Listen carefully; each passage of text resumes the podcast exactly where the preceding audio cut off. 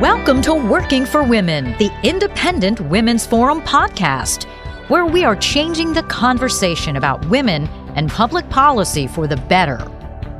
Hello, I'm Sabrina Schaeffer, Executive Director of the Independent Women's Forum, and welcome to another great edition of IWF's Working for Women podcast. I'm thrilled to talk to IWF's Managing Director, Carrie Lukas, today about a topic that many of us at IWF are especially interested in childcare. Now, Carrie has five children of her own, so childcare is an issue that she thinks about with some frequency. And I have children as well, and so I think that we should have a, a very personal and policy um, strong conversation today. So let's jump right into it. Carrie, I know that there are a lot of working women who have young children and who require two earner households, and so they have to consider different childcare arrangements. Um, before we get into some of the solutions part of our conversation, can you give listeners a lay of the land you know, I, I think there are some misperceptions out there about what kinds of child percep- child care arrangements people actually use. Yeah, you know, Sabrina, it really is. It's it's this is such an interesting and personal conversation, and I think when you you're right when we have like when we hear about it from a public policy um, standpoint, um, people may be under the impression that um, that everybody uses paid childcare and particularly paid childcare centers, when actually it's a, a really uh, relatively um, small fraction of kids, about um, a quarter of kids who are under age five um, are in um, kind of those the formal childcare centers, which I feel like are the kind of the centerpiece of um, of policy conversations and the focus of so much of the um, the solutions that are presented by the left. But really, parents um, are often trying to keep um, a parent at home or another family member at home to care for kids, especially when their kids are young, or they use more informal arrangements, um, such as um, uh, you know a babysitter down the street or another mom, um, sometimes for pay, sometimes for not. Um, so it is it's a very varied um, kind of solutions that we have, and that's really important to keep in mind as we think about public policies um, to help um, ease the burden on parents. That's so interesting, and it does go against what we sort of perceive of, you know, the working mom putting her child in daycare and that's the end of the story. But it's really not like that, and especially probably because so many women don't have traditional work arrangements either. They might be piecing together different things that allow them to, to need sort of part-time care. Um, so, what do you think the biggest challenge working parents face? Is it a shortage of options? Is it that childcare has become too expensive? Obviously, cost is something that we all talk about in our households. Yeah, absolutely. You know, that's another. I think that there's also this um, a, a misperception that everyone is really unhappy with their child care arrangement. When actually surveys suggest that um, that people um, generally feel like they have a good situation, um, and which makes cost. Everybody, of course, wishes that we, things weren't quite as so expensive across the board. And I do think, you know, it's certainly um, uh, childcare and, and paid um, uh, daycare can be incredibly expensive.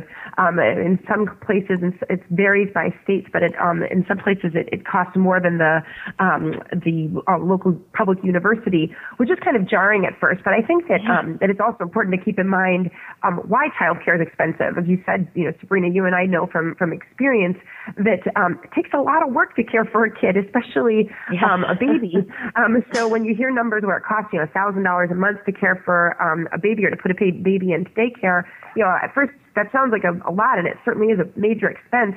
But when you think about it from the provider side, you know, if, if you or I, if somebody was going to ask, um, you know, hire one of us to, to pay for to take care of a baby, we we would know from experience that you know, taking care of an infant um, or a one-year-old, it, that's a big job. That can you, uh, that takes you know, there's only so many babies or infants you can take care of, and you know, child care workers need to be paid. They should be paid fairly. Um, so um, you know, yes, we want to make um, make child care more affordable as possible. Um, but it's you know it's never going to be cheap, and nor should it be because it's a really important job and it requires a lot of of um, sk- of skills, patience, um, knowledge, and and time. So um, so yeah, this is, you know we want to solve this problem, but in some ways you know we have to be realistic about um, about what the options are. And certainly at the Independent Women's Forum, and we're thinking about both sides, the, the working mothers' concerns, but also most child care providers are also women. And so we want to make sure that those women are being paid fairly, as you mentioned, and that they are in, um, er, they are in um, facilities that are clean and that, you know, that these are Absolutely. sort of good child care arrangements. Um, obviously, this is an election year, and this is an issue that has come up already before the debates have started. Um, some in Washington are suggesting that we should be doing more to help working parents. Um, we obviously think that there is something that Washington Washington can do. Um, but can you lay out sort of what the different approaches are, how um, maybe progressives and conservatives are looking at this challenge? Yeah, you know, and it's um, it's interesting. So um, Hillary Clinton has taken what you would kind of consider the um, the standard approach um, from the Democrats' perspective, and that's to focus on um, on subsidizing um, the use of paid daycare, particularly these large daycare, like formal daycare facilities. Um, and then, um, interestingly, so um, she wants to make those more affordable and to cap how much any family would have to spend on childcare based on a percentage of income, which is kind of, you know, the details of it are still a little fuzzy. She hasn't explained exactly how this would work or how you would prove your income and um, um, and you know when you would pay for this and get reimbursed, whether it's a tax event or, or how that would how that would work. Um, but then on the other side, she says she wants to increase um, how much um, child care workers are paid to basically raise the minimum wage, which would of course push in the other direction and making um, making child care more expensive. Uh, presumably, those costs would end up being passed on to taxpayers, um, but you know, the details remain to be seen. But at the end of the day, the bottom line is that this is a focus on a government setting the price for childcare and taxpayers picking up the bill and really focusing that support on, pa- on parents who use paid childcare, particularly former paid childcare um, daycare centers. You know, before we even get into the, the issue of how sort of conservatives are responding and what perhaps a more liberty minded approach might be, I had a conversation just this week with some women who don't have children. And very often it seems as though all of those families out there who don't have children, who maybe whose children are grown, are sort of left out of the conversation because when we talk about this sort of new tax burden being put on all Americans, of course we want to all care for our for our next generation, but it really does um, disproportionately impact some at the expense of others. Am I correct? Absolutely, you know, and it's it's interesting. I think that is kind of a um, we when when we talk about women's issues um, and this focus on on providing support for for moms um, and working parents. Um, you're you're absolutely right that it's in some ways these childless women remember, and some of them are, are, are childless women who aren't childless by choice. They either um, weren't able to have kids, never found the right um, partner. Um, so, you know, I think there must be a frustration when we can when we continuously think about adding more benefits whether that's um, maternity leave benefits, taking paid time off for to care for kids, or childcare subsidies.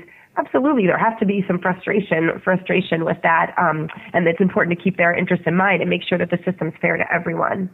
Yeah, absolutely. So I think a better way and, and something that IWF has been promoting through our new report, Working for Women, a modern agenda for working women, is how we can address the issue of childcare through um, tax credits and consolidating spending on children. Um, could you explain that a little bit more for our listeners so that they know that there is another yeah. side to this? Yeah, absolutely. You know, I think when we well, the thing that that I um that I feel like as we try to focus on how best to help parents while still being fair to um to um the different choices that people make, the best way to do that is to focus on on making life more affordable, whether you um, use paid childcare or whether you make significant sacrifices to keep a parent at home. Um, you we've talked about, and, and in our report, we talk about trying to give parents substantially increasing the amount of childcare tax credit that one gets. This would mean that people with without a tax burden would um, end up receiving money back. So, um, so if you have a low income, you'd have more money in your pocket.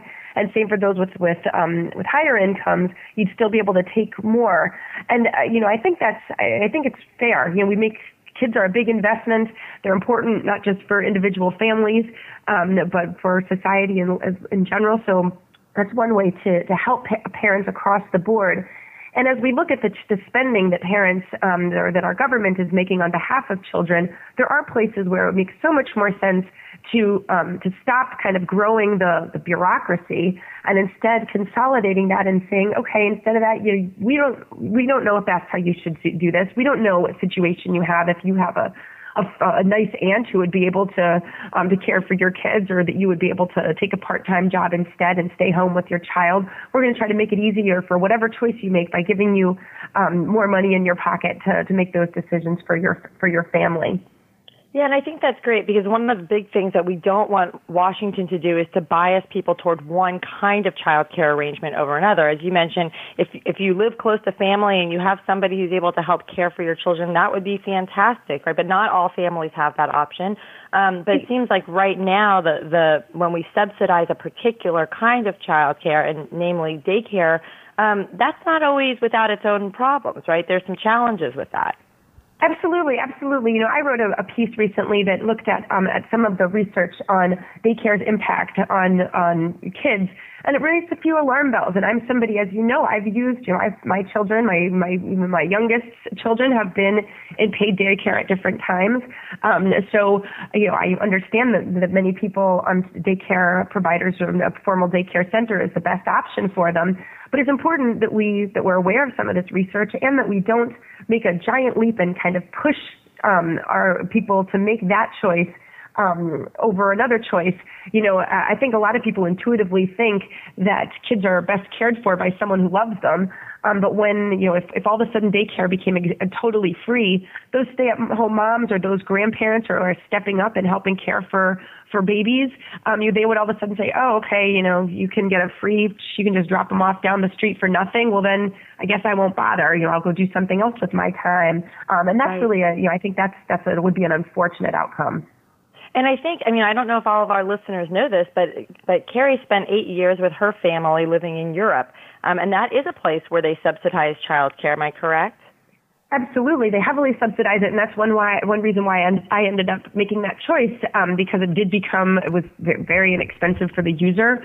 Um, there's kind of a norm where everybody uh, ends up using um, childcare for kids starting at about about one, and so there was kind of a, a societal expectation and pressure um, to use it, which you know it's it's just one of those you can really these public policies do have an impact I should mention that's why you I was very encouraged on the you I didn't know how um, Donald Trump would come out on this issue, but he did come out recently with his um, plan, and it focused on making child care expenses tax tax deductible, um, both for child care um, people who are using daycare, but then he also um, described wanting to make it so that families who are keeping a parent home also receive um, support and a tax break. And I do think this is that's really the, a positive direction because that focuses on returning resources to parents rather than growing government. And I really think that's the best way we can help families.